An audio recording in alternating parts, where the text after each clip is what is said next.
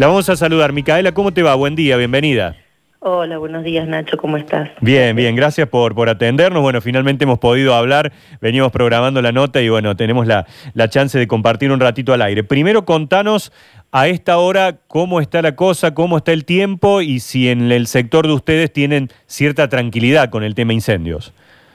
Sí, por el momento sí, eh, ya desde la semana pasada, hacia fines de semana, eh, solamente estuvimos haciendo guardia de cenizas en las diferentes zonas, eh, porque por suerte, bueno, ya el fuego, digamos, acá se, fue, lamentablemente se fue para la zona norte, para la zona eh, de Villa Soto, y, bueno, en la zona solamente quedaron guardias de ceniza, y lo mismo pasó con la zona del Pato, para el lado de Siquiman. Claro. ¿Guardias de ceniza que está haciendo quién?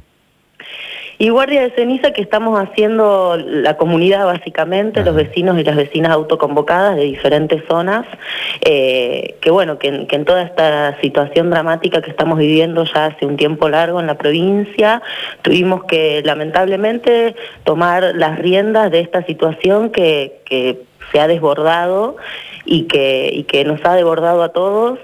Y bueno, lamentablemente a codo a codo con los bomberos, eh, los vecinos y las vecinas autoconvocados, estamos eh, cuidándonos las casas, cuidándonos el monte, cuidándonos la vida básicamente, porque digamos eso es lo que estuvo sucediendo y lo que está sucediendo en cada zona. Eh, eso lo, vi yo con, con, mis propios ojos la semana pasada, sin la presencia de todos los vecinos y las vecinas que colaboraron, se hubiesen quemado más de una casa que fue las que se quemaron en la zona y ni hablar de, de lo peligroso que fue la semana pasada haber tenido el fuego a pocos metros de la Action que está acá en la ruta del empalme. Claro, esa es de, es de GNC encima, ¿no? Esa, esa estación. Sí, claro, sí. Realmente fue una situación dramática eh, en la zona del Pato y bueno, en la zona de Villa Santa Cruz del Lago. Eh, tanto, tanto los vecinos como los bomberos, la policía, bueno, parte de la municipalidad trabajando para que el fuego no se acerque a las casas. Era realmente una situación muy, muy dramática y se incendió una camioneta que explotó, eh, el fuego entró a una casa de unos vecinos. Eh, y bueno, los vecinos con agua, sacando agua de donde no hay, porque también estamos en una emergencia hídrica en la zona, debido también a toda esta situación, por supuesto que se viene reiterando año tras año, nuestras cuencas están realmente destrozadas, no solo no hay agua para las personas, sino bueno, para estas situaciones críticas, y bueno, trabajando de esa forma, que es la única forma que, que, nos, que podemos sobrevivir básicamente, y encima en este contexto de pandemia.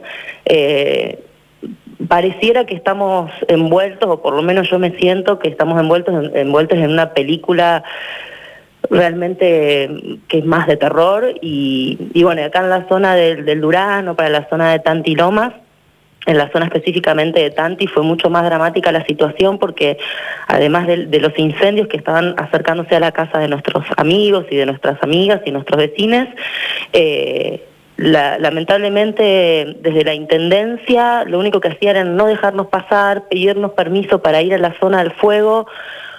Queremos denunciar esto porque fue una situación realmente dramática al día siguiente mientras el fuego estaba ardiendo muy cercano a las casas y alrededor de los, de los refugios, por ejemplo, del Cerro Blanco. Eh, vecinas y vecinos autoconvocados trabajando con los pocos bomberos que había en la zona mientras que nos acercamos, otro grupo de vecinos se acerca a, la zona de más arriba, de ahí de, Cerro Blanco, y en los campos del, intendente, de, nuestro intendente Luis Azar, estaban todo el municipio, todo, todo puesto al servicio, aviones hidrantes, todo para que no se le quemen, no, no se le quemen los campos donde este señor cría los corderos y hace sus negociados todos los años a Cantanti. Ustedes reclaman, digamos, que fue como un trabajo selectivo en la zona. Había muchos lugares que peleaban los vecinos y en los campos del intendente estaba todo puesto ahí.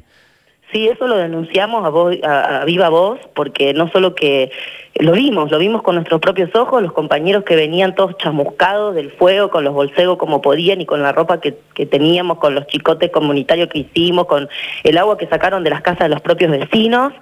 Eh, veíamos como todo el despliegue de nuestros recursos estaban puestos en los campos del intendente Luis Azar. Eso realmente lo queremos denunciar, es una vergüenza, eh, realmente es algo que, no, tiene nombre.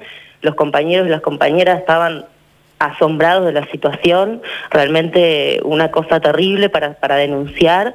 Eh, bueno, ya acá en la zona venimos sufriendo, desde la Intendencia el tema de los desmontes, toda la problemática que tenemos con el agua y mientras en esta situación de pandemia el intendente nos amedrenta eh, a no dejarnos agua. Eh, esos días a toda la, a toda la comunidad de Tanti se le, se le dijo que bueno el agua no iba a llegar porque en muchos lugares el agua llega con camiones y se le carga a los vecinos, que el agua no iba a llegar por los problemas de los incendios, cuando nosotros con nuestros propios ojos vimos que el agua y toda la disponibilidad del municipio estaba para apagar el fuego que había en esos campos. Realmente es una vergüenza, una ¿Y, vergüenza. ¿Y no han tenido posibilidad de, de contactarse con él, de tener algún diálogo con el intendente, de buscar algunas respuestas? No, el único, lo único contacto que fue con el intendente fue cuando el, día anterior, antes de esta situación específica de, del incendio allá arriba en los campos, eh, el intendente junto con Emiliano Paredes, que es el, secretario, no dejaba pasar a nuestros compañeros que tenían que caminar tres kilómetros a pie haciendo, llevando el agua que mm. habíamos, que habíamos eh, acopiado y todo, y todo el botiquín y todo para la zona alta, para ir a ayudar a nuestros vecinos tanto de Tantiloma como del Durazno, y lo único que hacían era ponerse de policía sin dejarnos pasar. Claro. Debe ser tan desesperante eso de uno intenta a veces ponerse en el lugar de que te digan tenés que evacuar y ves que tu que el fuego está poniendo en riesgo tu casa, tu vivienda y no tener respuesta.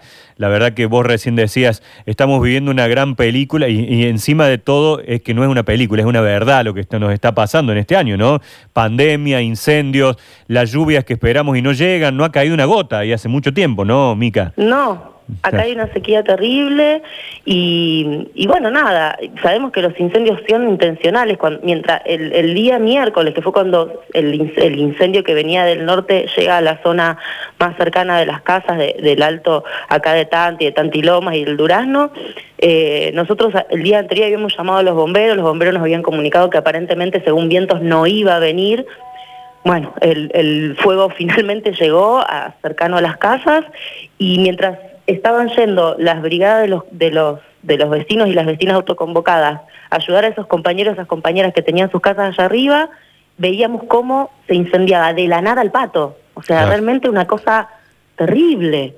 ¿Hasta cuándo los negociados inmobiliarios, el agronegocio, la minería va a destruir nuestro ecosistema. O sea, estamos en un contexto de pandemia, sabemos que la situación, estamos sobreviviendo, porque la situación eh, del medio ambiente ya no puede más, y sin embargo se siguen, digamos, eh, se siguen realizando este tipo de acciones que son eh, dañinas contra ya directamente la especie humana, no es solamente una cuestión del ecocidio.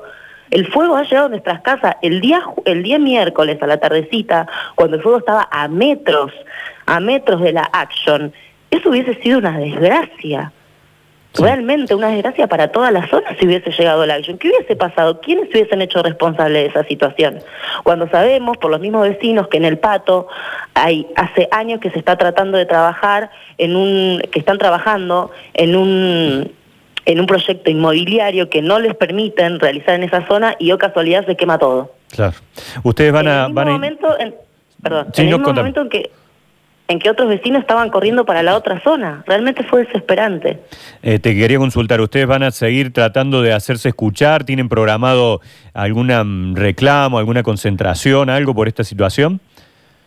Sí, nosotros por el momento realmente estamos, somos, estamos abocados y abocadas a llevar pequeñas brigadas de compañeros y compañeras en las zonas donde se hace falta guardia de ceniza, porque la verdad es que hay que decir que los bomberos han hecho un trabajo increíble, pero también hay que decir que no daban abasto. Y que si bien sabemos que el Estado Nacional ha mandado brigadistas y bomberos de otras zonas del país, por suerte y en buena hora, eh, lamentablemente no dan abasto, no hay tampoco, eh, no hay tampoco los elementos, no hay el conocimiento.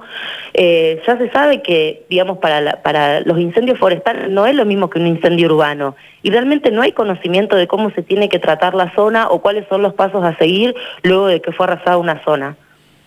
Y bueno, y son los compañeras y las compañeras autoconvocados, muchos que vienen trabajando en las distintas asambleas ambientalistas de, acá de Punilla y también de Sierras Chicas y diferentes zonas de, acá de Córdoba que vienen trabajando junto, por ejemplo, a Joaquín de Oña y a diferentes geógrafos y especialistas, eh, topógrafos que saben cuál es la forma que hay que, eh, que hay que operar durante y después el fuego, y que no está poniendo la provincia ni el Estado esos recursos ni esos saberes. Hace años que se ha abandonado la zona en ese sentido. Los incendios vienen uno tras otro, no solo a destruir todas las cuencas hídricas que hay, nuestro monte, nuestro bosque nativo, sino que también está sido abandonado, porque los bomberos, hay que decirlo, no están siendo formados, no hay, no hay formación en cómo tratar los incendios forestales. Y eso también hay que, hacer, hay que hacerlo denuncia. Eh, el día de ayer la, mm, la asamblea de, de acá de, la, de, Carlos Paz, de, de, San Roque, ha hecho un, un, un, comunicado de prensa contando cómo estaba la situación y bueno, y diferentes asambleas que obviamente sí, vamos a seguir denunciando y vamos a seguir remarcando, pero ahora nuestros cuerpos están en el lugar donde está el fuego, ayudando a otros compañeros, otras compañeras que también la semana pasada nos mandaron vecinos y vecinas autoconvocadas a esta zona para ayudarnos. La verdad que más que en una denuncia, más que en una acción, hoy estamos en, eh, en el fuego. Claro, combatiéndolo en, el campo de, la lucha, digamos. Lamentablemente sí, y, mm. poniendo recursos de, todos los vecinos y las vecinas, de nuestras familias, teniendo que organizarnos localmente y comunitariamente para esto, que nosotros también tenemos una vida, tenemos trabajo y tenemos, digamos, nuestra vida, entre comillas, común en este contexto. Y sin embargo estamos atravesados por esta situación. Bueno, no nos queda otra que organizarnos. Ya vimos que el fuego llega a nuestras casas. Nos decían que no, que nos quedemos en nuestras casas, que, que no vayamos a la zona. Si, si el fuego se le fue de las manos, está viniendo a cada pueblo, a cada región, no solamente el monte, está viniendo a las casas, esto hay que decirlo. Sí, sí. Micaela, muchas gracias por el contacto. Bueno, y estamos a, disposición para, para, seguir informando y contando que mejor que con la experiencia directa de ustedes allí en esa lucha, lo que está pasando en las, en las sierras de Córdoba. Gracias y que tengas buen día. No, gracias a vos, Nacho. Hasta luego. Así está entonces la...